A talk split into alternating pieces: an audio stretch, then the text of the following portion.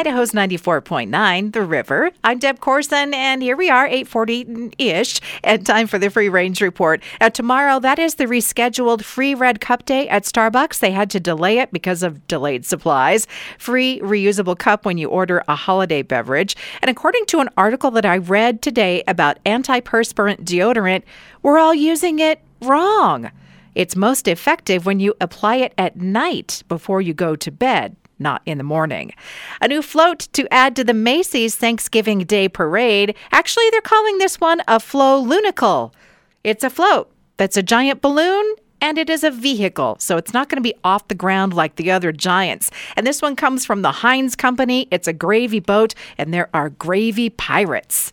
Favorite milkshake in every state listicle strawberry is the winner overall. Chocolate, that's a close second. Oreo shakes on the list, and here in Idaho, our favorite flavor is peach.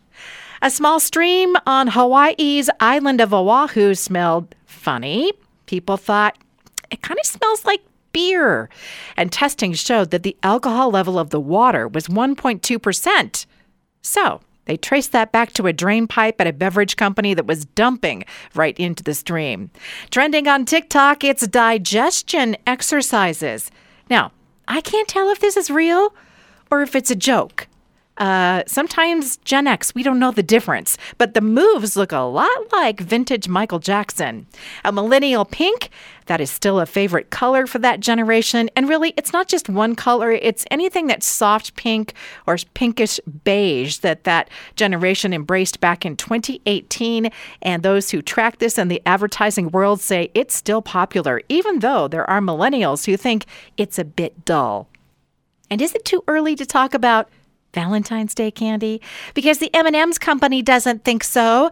They have unveiled their new flavor for that holiday. It's Black Forest cake. And also this sneak peek for the kiddos, a lot of Baby Yoda themed candy boxes.